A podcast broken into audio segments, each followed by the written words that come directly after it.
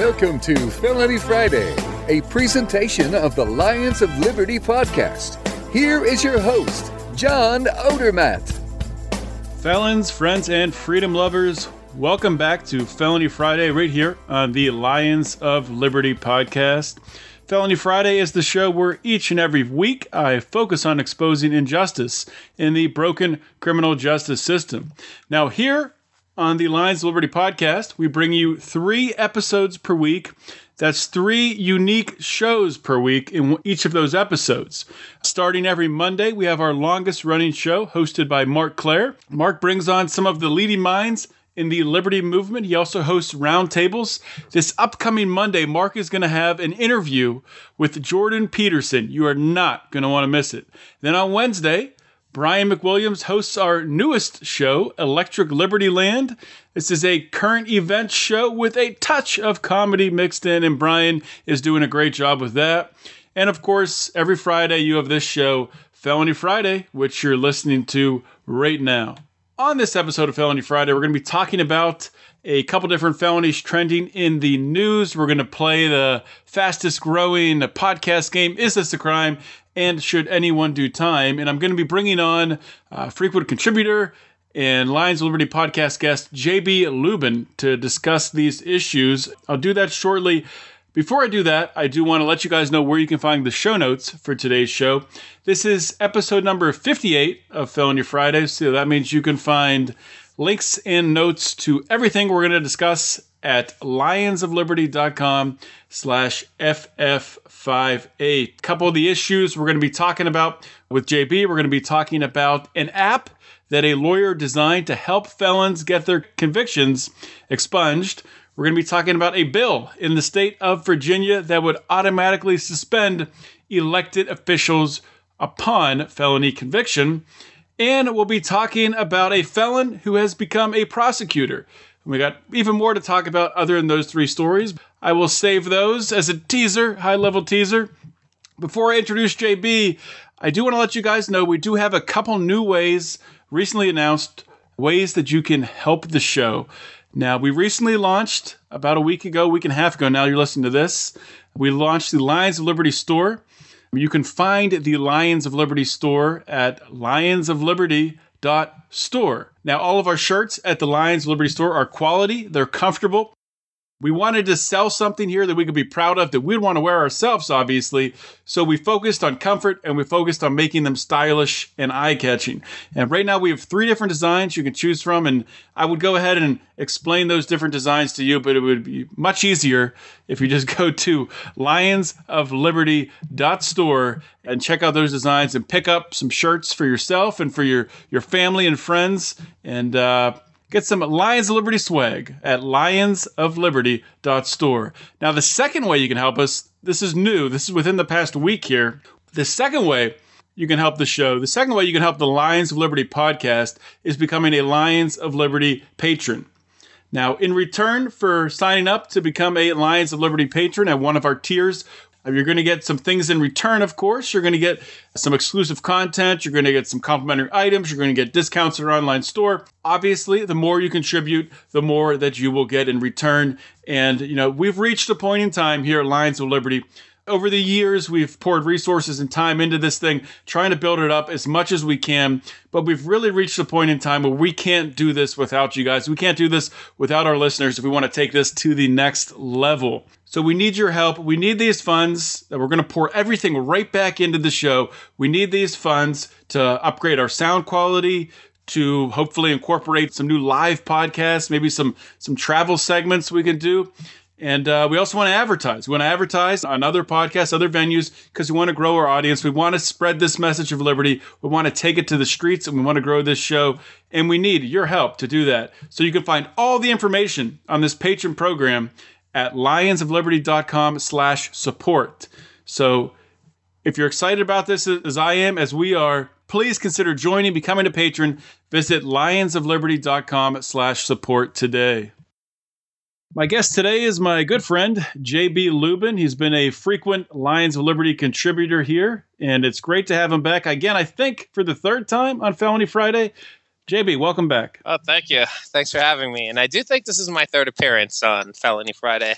I think so. I have to page my way through the archives and find the other ones to link in the show notes. But uh, yeah, I think this is time number three. If uh, people listening at home, if you want to check for yourself, you can go to felonyfriday.com and that'll uh, take you to the archives and you can you can leaf through and find the ones that uh, JB was on in the past. Now it's been, I think, this might be the first time. I know you've had a little little bit of time here since you've been on any of the uh, Lions of Liberty podcasts. Probably the last time was maybe you were on one of the debate reaction shows. So I don't know if have I talked to you since Trump won the election. Not publicly, I guess. yeah. We've of course had our personal conversations as friends, but I don't think yeah. in any show format have we. I think the last show I was on was the last debate recap, if I remember correctly so I guess to publicly state, what do you? how is Trump's America treating you? What do you think? Treating me personally, I've not felt much of a difference, but you know, yeah. he hasn't come after me yet. Libertarian podcasters, they're they're low on his list. So once he gets to us, then maybe I'll start feeling feeling the burn a bit. But you know, status quo, status quo politicians. I'm at the point where I think all politicians are basically the same. He's doing some things that are a little surprising to me, but that's for another time and place I fail to really get into. I'll just leave it at that. It's a nuanced issue, of course, this character known as Donald Trump. You can't just give an over overarching view of him. Exactly. It's it's a it's a complicated thing. It's a lot of things to deconstruct there. Indeed. So instead of doing that, instead of talking about Donald Trump, as I stated in the intro, we're going to talk about, of course, some criminal justice issues. We're going to start off by talking about three three stories here that I picked out from the past week, some uh, trending news items. First one comes from a lawyer. This is actually a positive story. It's always nice to have some positive stories on Felony Friday. This is a lawyer that created a free app that helps people to remove felony convictions, to help people to get their felony convictions expunged. Now, this is a lawyer in Lexington, Kentucky, who created this app. And the app is called unconvicted.com. Great name, easy to remember. And what it does, real simple, it just walks a person. They go to this app, they go to this website. It's compatible with all the usual phones and tablets. And it walks the uh, former offender through a series of questions to help them determine if they are able to get that conviction expunged. And then what it does is, I guess, it somehow takes this information, outputs it, and this uh, attorney here, Bradley Clark, and his associate, Carolyn Allen, they have some way of uh, compiling this, or maybe they're running it through a program. The article really, really did not go into that aspect of it. Where they're able to come back in three business days and they give a free assessment to this person, saying if they believe that you know it can be expunged, and then they give you a do-it-yourself method, which is probably sort of difficult and a lot of paperwork. Or, of course, as the market would offer, they offer their services to do it for them. So, I mean, I think this is just a, a really great thing to see, especially when, I mean, when you take into account how different states have been decriminalizing or legalizing marijuana, or, of course, in California, where they've, uh, with uh, Prop 47, where they've really rolled back a lot of these uh, felony convictions and made this possible for people to get their felonies expunged. But a big criticism was, especially in California, was it was really hard to do, and people didn't even they weren't even notified if they could. So it would be great if more states, more lawyers around the country offered something like this. I mean, number one, because it's a great thing, way to give back to society, but also number two, it's a great way for them to get business. So it's maybe a little surprising that uh, you don't hear more about this. Maybe it's just not publicized. But what were your thoughts on this, JB? Is there any downside here? I'm not seeing any downside. I personally think it's fantastic. I can't really see any downside to this whatsoever. Not only like when I saw this, I thought using you know current technology, having an app set up, making it as easy as possible, as far as I'm concerned, as possible for people to find your services and help them do something that will greatly increase their quality of life is like one of the better things that I've read in this new year. I can't find any flaws in it really. And even going into the law itself, just to see what Kentucky put on their books to eliminate these felonies, I think it's really nice um, what they're doing. It's limited to Class D felonies, which is, from what I see, the lowest level of felonies you can get, which is like punishable to one to five years. So you're not getting any like I guess, triple homicide, you know, com- people convicted of triple homicides getting clean slates for anybody like holding their skirts right now. Right. yeah, these are for like minor crimes, some things that I didn't even know were felonies or which should be considered felonies that you can get expunged off your record after five years of like good behavior, being a model citizen. You get to vote. You don't miss opportunities from jobs that are looking at these records and seeing these minor minor things on there and closing doors to you. You can you're allowed to possess a firearm, serve on a jury. You're allowed to be a normal citizen of the United States again, and I just love it. Especially Bradley Clark here setting up unconvicted.com in this app and just making it as easy as possible for the citizens of Kentucky to get their lives in order. I think it's fantastic. It's great. And this, yeah, like you were saying, this does come from, it is just Class D felonies, and it comes from a law, a House bill that was signed into law by Governor Matt Bevin, I believe pretty recently, within the past two years, which changed that. So it made it made these Class D felons to be able to apply for expungement. Prior to that, they have to wait five years, like you said. Prior to that, they weren't able to do that. I just want to say one more thing about this. There was a great quote from this uh, attorney, Jeffrey Clark, where he said, I personally believe that everyone deserves a second chance. There are a lot of people out there who are getting left out of the legitimate economy who, if they were given a second chance, would be less likely to reoffend, who would be more likely to be a contributing member of society. And I just want to echo what you said, JB. This is a fantastic thing. And much like my guest last week on Felony Friday, where I had on Jeffrey Mould, where we talked about finding jobs for felons, this is really a unique way where the free market is fighting the you know terrible effects of recidivism of people getting sucked back in to the criminal justice system the government efforts have done nothing to ease this problem, probably because they're not trying to, because that just helps to you know line their pockets. If you have people getting sucked back into the system, the prison industrial complex continues to grow. But it's great to see the free market fighting a government created problem. Let's move on and talk about the uh, next topic here. And this is in uh, in Virginia. There's a bill in Virginia that will suspend officials upon felony conviction.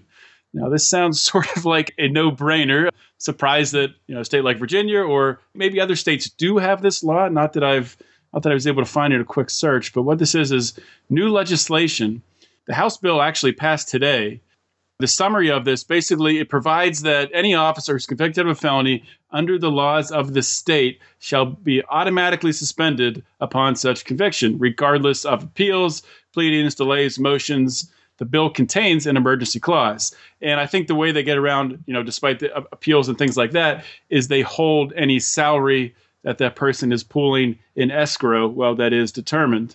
This sounds like a pretty common sense thing to me. This stems from a uh, case in Norfolk where the city treasurer there, Anthony Burfoot, was guilty of corruption. He was found guilty of corruption in December, and he just refused to leave his his uh, city treasurer post. So this is a uh, you know it's a shame that it's necessary something like this, but I would love to see something like this put in place across the country in every single state. I would agree, and I do agree. I think there should be some type of I guess legislation on the books that makes it far easier to remove public officials that have been convicted of crimes, and so that they're not just entrenched in there. Now, does it depend on the type of crime?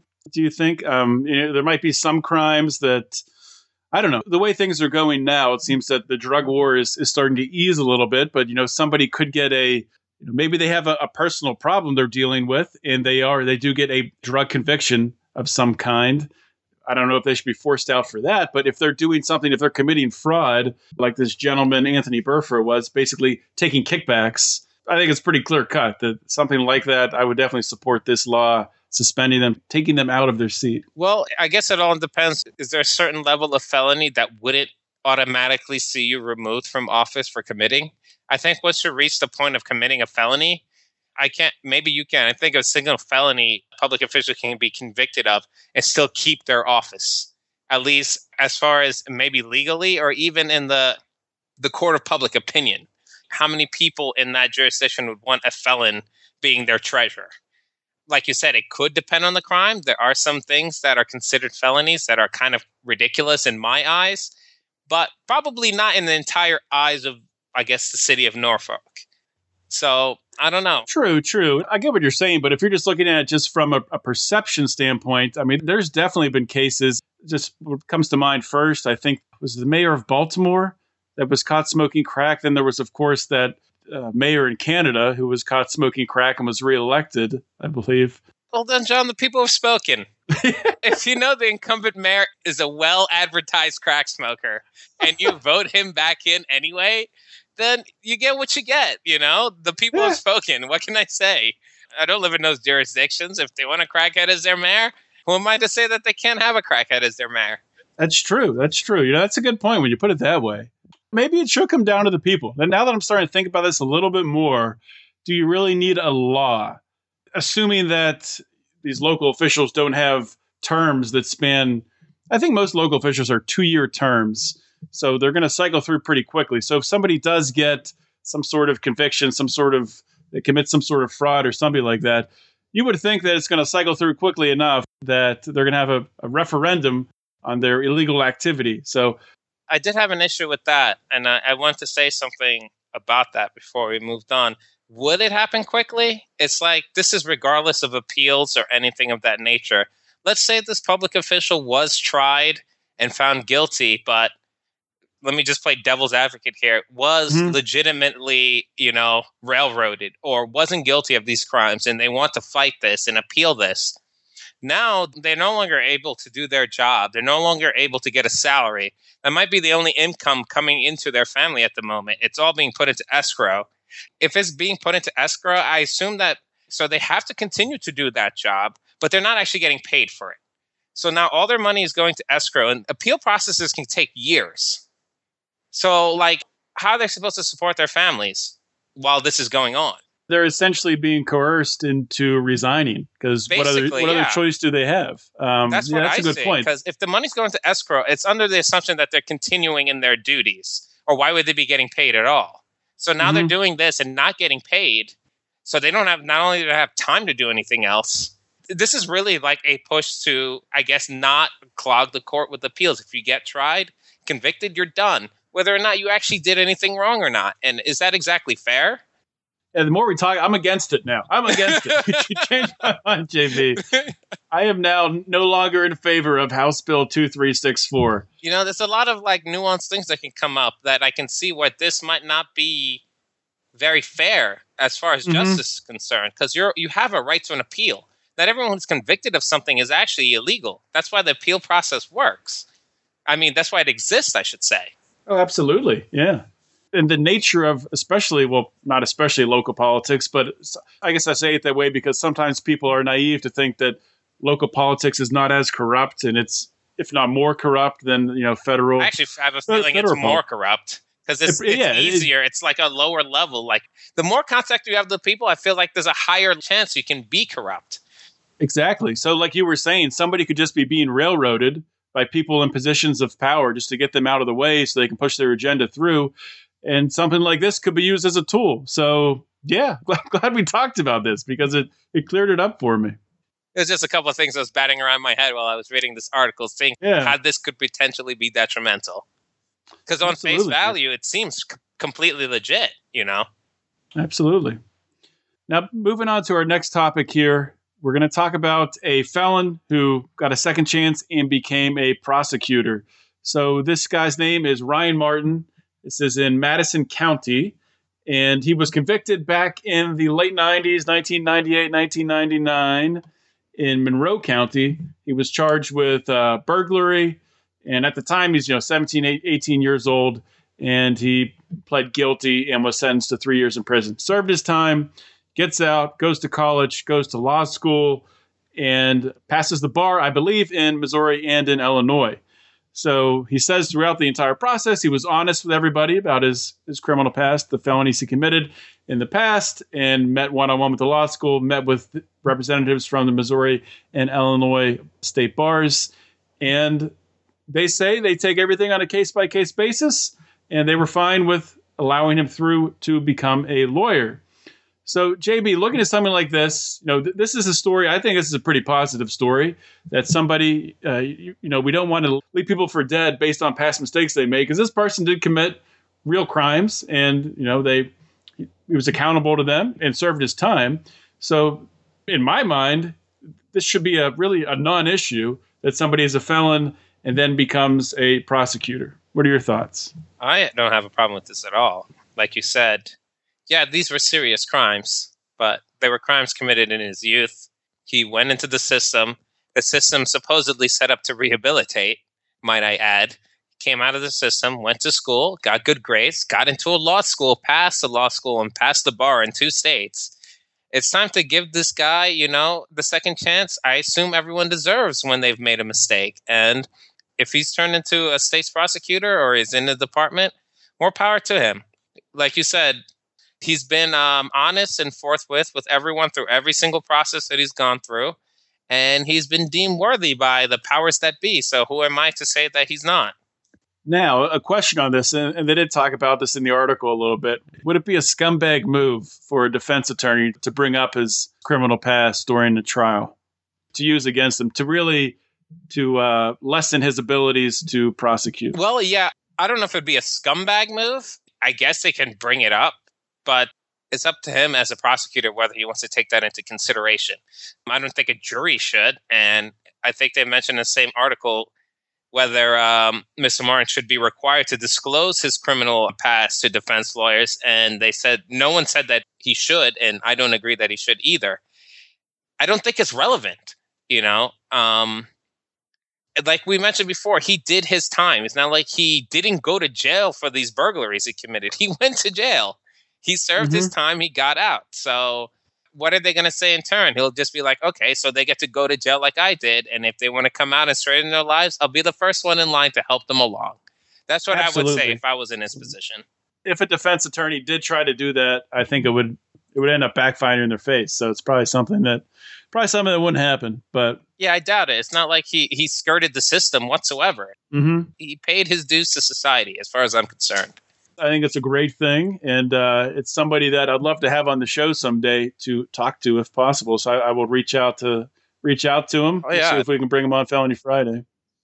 And also, I'd like to. I'm going to reach out to the guy who created that app to uh, expunge felonies. See if we can see if we can get him on as well. So, I got some potential guests here on this Felony Friday we're talking about. Want to move on now and play Is This a Crime? And Should Anyone Do Time? We have three different topics today, so we're going to try to move through these fairly quickly. We'll see how that goes. First one is talking about the concept of drug possession being close to schools. Should that be a felony, whereas not a misdemeanor? So this comes from Oklahoma, and the bill is HB 1482. And the reason this bill is being submitted because previously in Oklahoma, drug possession was decriminalized from a felony to a misdemeanor. So one of the representatives there has submitted this bill. What it does is it essentially it amends part of state question 780, which is that law, which would make drug possession would be a felony within a thousand feet of a daycare, a public or private elementary school, a secondary school, a public vocational school, a public or private college university, or other institution of higher education, a church, recreation center, or park, including state parks, fairgrounds, recreation areas, or in the presence of any child under 12 years of age. So basically, they're making it a felony everywhere. But simple question, JB should it be a worse crime to have drugs around these areas or around children? I think this law is ridiculous and overreaching. There's no sense of um, I guess what we were talking about nuance involved in this. Like the headline of the article said near schools, and that's all it said. Not only does this not just pertain to schools, it's I wouldn't even constitute it as being near because a thousand feet away from something is not exactly close to it. First and foremost, I'd like to see somebody draw a map of. Uh, it'd probably take a lot of time to do. And like in the state of Oklahoma, and map out all these things a thousand feet around them. It'd probably be like the entire state, except for in the middle of freaking exactly nowhere. a thousand feet from every church, school, daycare, fairground. And case in point, when I read this, I did one of my own searches because I live very close to a park in Philadelphia and a rec center. I live, and I can't see this place from my house or anything. I live 350 feet from a Philadelphia rec center and park. 350 feet. So that means that if let's say, for example, myself or a friend of mine was caught smoking a joint in my back porch, they would get charged with a felony, but someone two streets east of me would get a misdemeanor. How is that justice? It's yeah, it's ridiculous. It makes no sense whatsoever. It just is a very personal case because I live only 350 feet from a rec center or in a park. There's a park and a rec center together. It's like it, it makes no sense. It makes no logistical sense, and it's, it's no way that it's actually protecting children by making this blanket law. And not only does it not protect children, it actually hurts young people because universities are put in there. So any university kid that might be caught with a little bit of pot or even a little bit of coke or a little bit of E or a little bit of anything now has to get their lives ruined and get something on their record because now according to the state of Oklahoma they're a felon because they got caught with this in their dorm or walking along campus or something like that. It's actually hurting young people. It's not helping them it's the most ridiculous thing. After the people of the state of Oklahoma have spoken, passing the state question 780, which I assume is kind of like a proposition in California. That's what I assume. Like I believe so. Yeah. yeah, I believe so. They said they want to drop possession down to a misdemeanor. This guy comes along and wants to bump it up to a felony for some of the most vulnerable people in their population. Yeah. And he's using such sneaky, tricky political tactics, framing this in a way that it's, you know, near schools, using ways that would make people think that, oh, it's only going to be close to schools. It can't be bad, right? Of course, you want to keep drugs out of schools. So he frames in that way. So anybody who opposes it, anybody who's he's going to have to run against in a couple years, I'm assuming this won't pass. Maybe it will. Who the hell knows? If it doesn't pass, he can use it, you know, in political ads. You'll see, you know, so and so, you know, voted against a bill that would have kept drugs out of schools. It's such bullshit, typical political crap. And uh, I'm glad we talked about it and re- really exposed it for what it is. Next one up. Now, this is a little bit controversial, I think. There's these protests going on all across the United States. A lot of them, you know, anti-Trump protests and whatnot, associated with Trump in different ways. Before that, Black Lives Matter. Those protests use similar tactics. This uh, topic is referring to an article and a, a protest that occurred in Connecticut. And what happened was there was an ambulance that was trying to get through this protest. It was an anti Donald Trump protest, I believe, near New Haven, Connecticut. And there was an ambulance trying to get through carrying a critically ill patient.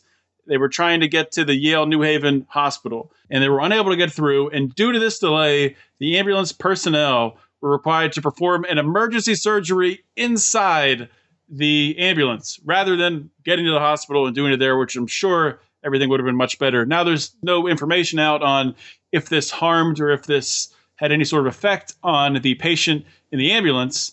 But just thoughts on this, JB? Blocking an ambulance, blocking a road, blocking traffic, should that be a crime? Yeah, I think so. It's already a crime not to give an ambulance the right of way as you're driving. So to actively be preventing them from reaching the hospital, I don't see how that's justified. You know, it's like I'm all for demonstrating. I'm all for protests. I don't want to be come across as a person who doesn't think that people have the right to assemble and make a nuisance of themselves. To be completely frank, I don't care if people want to protest and legitimately make a nuisance of themselves, even if that includes blocking roads. And sure, that might inconvenience me in a car, but you know, I don't know what the traffic's like in Pittsburgh, but in Pennsylvania, I'm always being inconvenienced on the roads. Whether it be protesters or idiots who don't know how to drive, my time behind the wheel is often unpleasant. What difference does it make what the cause is? But when there's an emergency vehicle, particularly an ambulance, someone's life is at stake here. You need to show some common sense and let the ambulance go by. I'm not even talking about regular traffic. Like some people have places to be, They've got all sorts of things they have to do, but an ambulance should take paramount over that. Just create a lane, let the ambulance get through, and continue with their protest. Anything else is tantamount to like you're basically trying to kill someone. And I don't think that's right, personally. Absolutely. 100% agree with you on the blocking an ambulance. That should be a crime. But I would take it one step farther. I got to disagree with you. I think blocking traffic, getting in the way of people, I mean, I don't know what their circumstances are. The protesters don't know what their circumstances are. They could be having a heart attack and have to get to the hospital and they can't get through. Who the heck knows? I think that is a crime. That is a form of detaining someone against their will. And it's not being treated that way, obviously, right now. Law enforcement is allowing protesters to really block intersections, to go onto highways, block traffic. And I think it should be treated as a crime. It's a, I kind of hate that the phrase, that term slippery slope, but it, it really is. Because if we don't have the ability to freely move, to freely, you know, drive down the road to get to where we need to be, if protesters are allowed to really detain us and there's no charges, there's no repercussions, I think that needs to change. That's something that can really get out of hand. Yeah, I suppose so, but I kind of feel like as long as you're you're not actively endangering somebody's life, if that's what you want to do. As far as the laws are written right now, it's not illegal to do so. You know what I mean? And do I think that it should be illegal? Probably not, because most of the time you're just inconveniencing people. And a lot of times, like, who cares if you're inconveniencing people? That's how I see it. Like, of course, it might be an instance where somebody might be having a heart attack, and that's the case, which is why I want like emergency vehicles to go by. You know, I don't feel like my time is so valuable that that people are protesting a cause that they truly feel so strongly about that they're willing to go out into the streets and deal with all that nonsense that my time is worth more than that my time is worth more than that. I mean, it, that's fair enough. That's that's your personal opinion. I have my personal opinion. Because you know what, if they're going to make the same, yeah, and that's fine. We don't agree on this. I like that. I like that we disagree. Because the way I look at it, I think they can make the same impact doing it without impeding travel. They can make the same impact from a safe place where they're not putting themselves and other people in danger. Don't get me wrong. I don't think that they could they'd make any less of an impact, but I have to think that maybe it's it's a press thing. Like I don't think annoying people is the best way to get people on your side, and I feel like protests that disrupt traffic only works to annoy more people than it does enlighten them. Hundred percent. I don't feel like I'm in a position to be telling people these things and telling them how they should protest and telling them where they should protest. I think that kind of starts to chip away at the right of assembly. Who am I to tell them the best way they should get their point across? I understand where you're coming from. Unfortunately, we got to move on. We, we got our last topper. This story goes back to both myself and JB's alma mater here. We both attended Penn State University. And this was a student. This was over the weekend. He was charged in his residence hall with arson after setting his shirt on fire. Uh, to quickly go through what happened, this student uh, apparently, the guy's name uh, Jedediah Seinfeld. I don't know any, any relation to Jerry Seinfeld. I'm not sure. That name sounds so fake. sounds like an alias. Are you sure that's his real name? Are you sure he's not a minor and they just had to put a fake name out there? That'd be quite a fake name. I don't know. It'd be quite a fake name. Jedediah Seinfeld, 18, out of Skillman, New Jersey. Anyway, so apparently he just comes in this room with other, other people hanging out at night. 3:30 a.m. I guess this happened. So I'm sure everybody was sober. I mean, of course everyone's sober at 3:30 in the morning. And he comes in, he has some lighter fluid and stuff, and he lights this shirt on fire, freaks out, runs outside into the hallway, throws in the garbage can. The garbage can goes up in flames. And then the police show up and they put it out. And the reason that Mr. Seinfeld here said that he lit his shirt on fire, he said because he was unhappy. So he's been charged with arson, endangering and inhabited building, risking a catastrophe. I didn't even know that was a was a crime. Those are both felonies. And he also was charged with, I guess they found a little bit of marijuana on him, so it was a misdemeanor there, and recklessly endangering another person. So he's got quite a bunch of, of crimes he's going to have to fight there. And my question to you, JB, is this a crime? And if you think it is, which eh, I'll let you say, is it a felony too? I mean, that's, that's a pretty heavy uh, response here. Well, that depends. Is there such a thing as misdemeanor arson? Is there such a thing? Because he did purposely light something on fire in a place, in a building that could con- conceivably catch on fire as well. Absolutely, yeah. Granted, he realized like this was a problem when he did it and tried to, you know, I guess remedy the situation in his um, non-sober way. I don't know if he should do time over it. And I guess from this being my third appearance on Felony Friday, I'm loath to send people to prison in general, but I definitely think this is a crime. Like, if I lived above this guy, I shouldn't be at risk of burning, being burned alive in my bed just because you're having a bad day. You know, there is, you know, there is this the idea of public safety at hand here that you shouldn't be lighting stuff on fire because, you know, you're not having a good day, you're not feeling good. There are people you can talk to on campus. I went to that school. There's counseling. There's people there to help you if you're not feeling well. Lighting things on fire is not the way to go. Absolutely. I, I got to agree with you there. I think there's got to be some penalty. Of course, yeah. They- some fine or something. But you know, giving this kid a felony is in no way going to help his life situation at all in any way. It's not going to make the garbage can be unburned. It's not going to really help anything in the situation. So yeah, hopefully he doesn't end up doing time and uh, can learn his lesson from being a moron. Yeah, I'm sure he, seeing that he realized that this was like the dumbest thing he could think of doing and at least try to do something about it. They can probably plea it down to something that doesn't require any jail time or maybe a felony conviction.